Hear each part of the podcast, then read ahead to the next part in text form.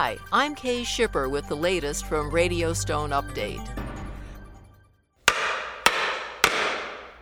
An employee of Myrtle Beach, South Carolina area granite shops found his career in the stone industry cut short and will now spend some time in the federal prison system. Emmanuel Pappas recently pled guilty to fraud charges of collecting disability benefits while earning additional income in fabrication back shops. The 52 year old Pappas, who lives in Myrtle Beach, was a former Transportation Security Agency, or TSA, lead security officer when he was injured on the job in 2004 at Newark International Liberty Airport. As a result of those injuries, Pappas began collecting federal workers' compensation benefits. However, in March 2009, he began working at the first of three different granite shops. Surveillance and interviews with the various Granite business employees confirmed his employment, and deposits into Pappas's bank account showed income from those same Myrtle Beach area businesses. Investigators found he disguised his income by having his earnings paid in cash or with checks made payable to other family members. During the time he was employed at stone shops, Pappas also completed at least eight federal forms attesting that he had no outside income and was eligible to continue to receive the compensation benefits. He ultimately confessed to the crime and was sentenced to a year and a day in prison, followed by three years of supervised release. He was also ordered to pay restitution of slightly less than $150,000. Continental Cut Stone, a Florence, Texas based quarrier, earned certification to the Natural Stone Sustainability Standard, NSC ANSI 373. The company achieved gold status for the quarry, which extracts Cordova cream and Cordova shell limestone, and silver status recognition for its fabrication facility, which processes limestone blocks. Continental Cut Stone president Rob Teal says one of his goals since becoming involved with the Natural Stone Council was to achieve that certification. He praised Kristen Cannon and Tom Cleveland for working through the process and said, quote, Our hope is that others will continue to follow suit and get certified. End quote. The Natural Stone Sustainability Standard was first published in 2014 by the Natural Stone Council. Ownership of the standard transferred to the Natural Stone Institute early this year, providing an opportunity to raise awareness of the standard among designers and positioning natural stone as a solution for green building goals. At the same time, quarriers and natural stone fabricators can look to the standard to identify ways to improve sustainability efforts in their operations. Through third party verification, companies can certify their compliance to the standards metrics for human health and safety, corporate governance, and environmental responsibility.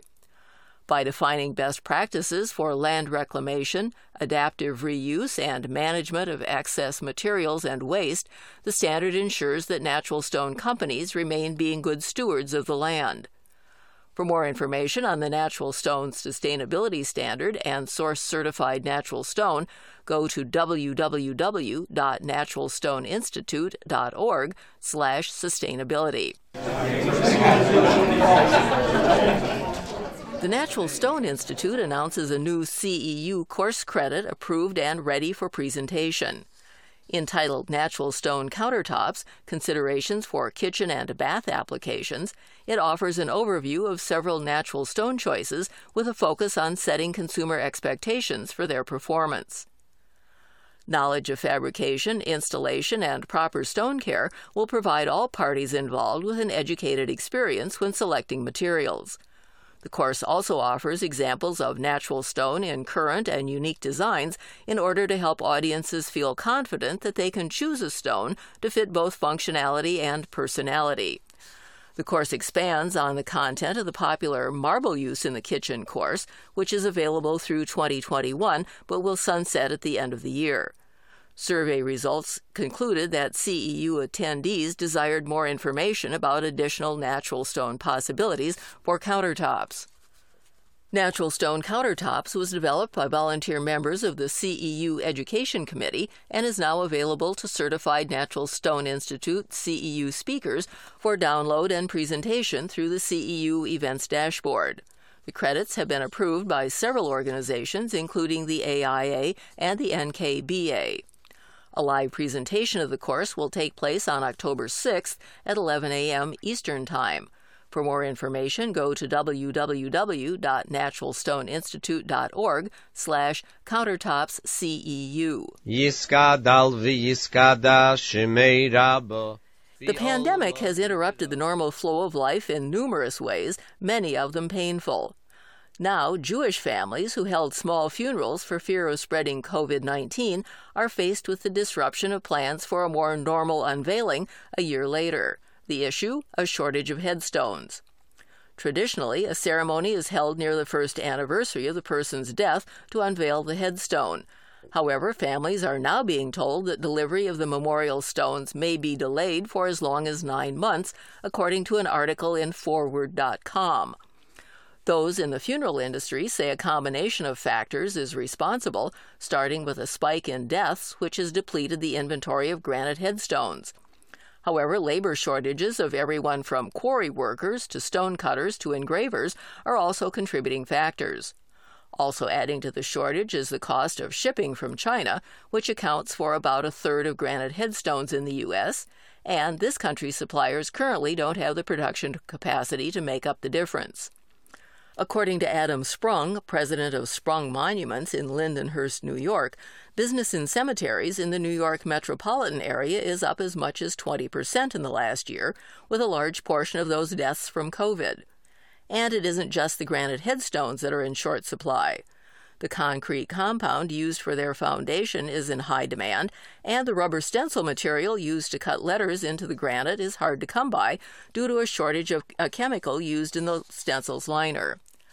Some families, for whom the unveiling ceremony is particularly important, are resorting to taking a printed proof of the headstone, covering it with plastic, and mounting it at the gravesite, although they recognize the situation is beyond their control.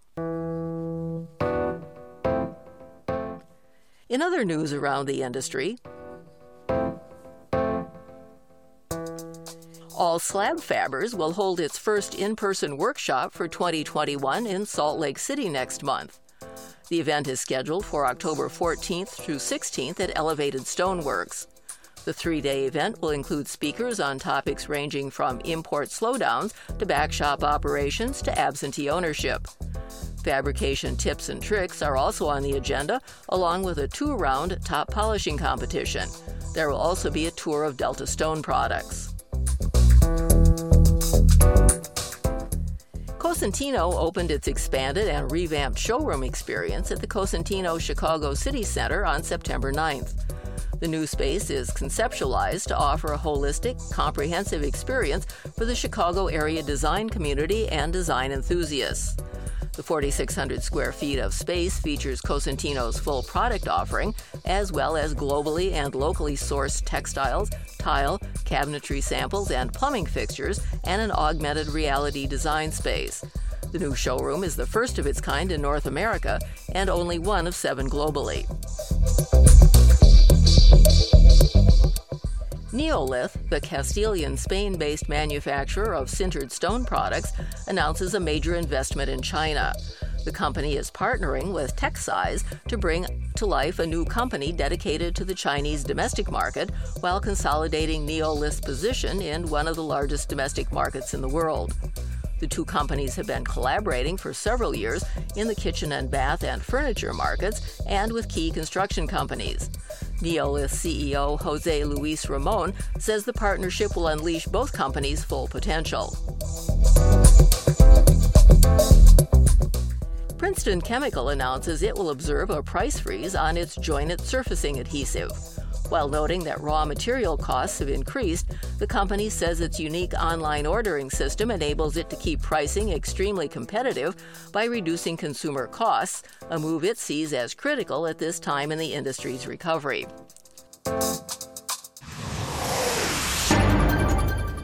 Remember, you can keep up with all the news in the hard surfaces industry with our online newsletter, Slab and Sheet.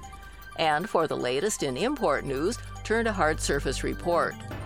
For notes and a full transcript of this podcast, go to our website, www.radiostoneupdate.com.